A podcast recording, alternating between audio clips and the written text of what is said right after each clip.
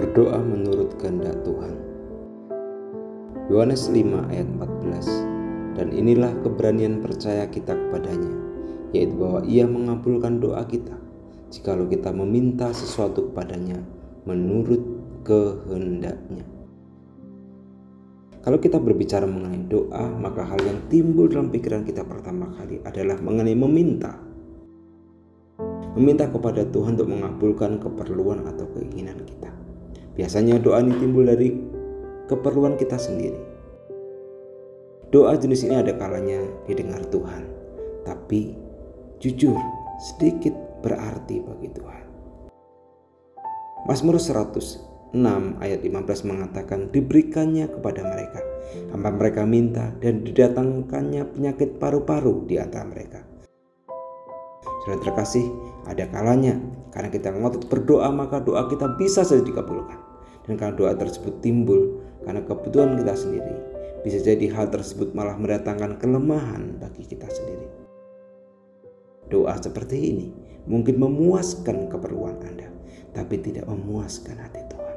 Ada doa jenis kedua, yaitu, berdoa menurut kehendak Allah. Doa yang bersumber dari Tuhan dan dimulai oleh. Doa jenis ini memiliki arti yang besar bagi Tuhan. Kalau kita ingin memiliki doa seperti ini, bukan saja kita harus sering datang ke hadapan Tuhan, tapi perlu membiarkan pikiran, hati, dan jiwa kita menempel pada pikiran dan hati dan roh Tuhan.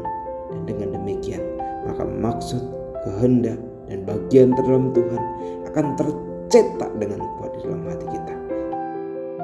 Dan lambat laun maksud dan kehendak Tuhan maksud dan kehendak kita dan bahkan menjadi doa kita.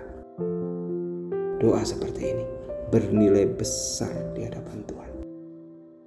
Saudara terkasih, kita perlu memiliki banyak doa jenis kedua ini yakni doa yang bisa menjamah hati Tuhan. Bukan satu doa yang banyak kata-kata, tapi doa yang lebih banyak masuk ke dalam kehendak.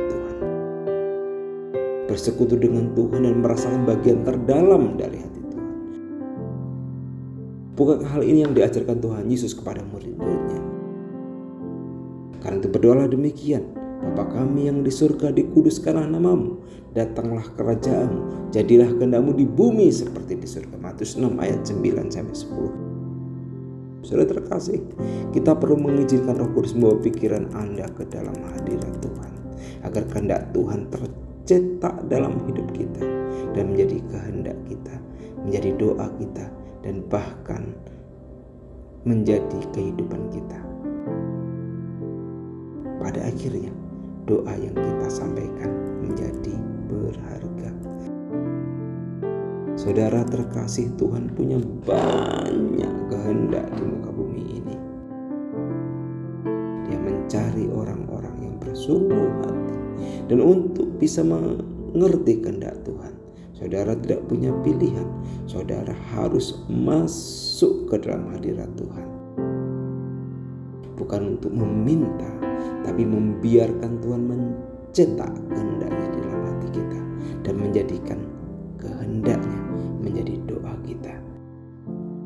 Hanya dengan cara demikian, benteng-benteng iblis dapat dihancurkan, jiwa-jiwa terikat dibebaskan, dan kehendak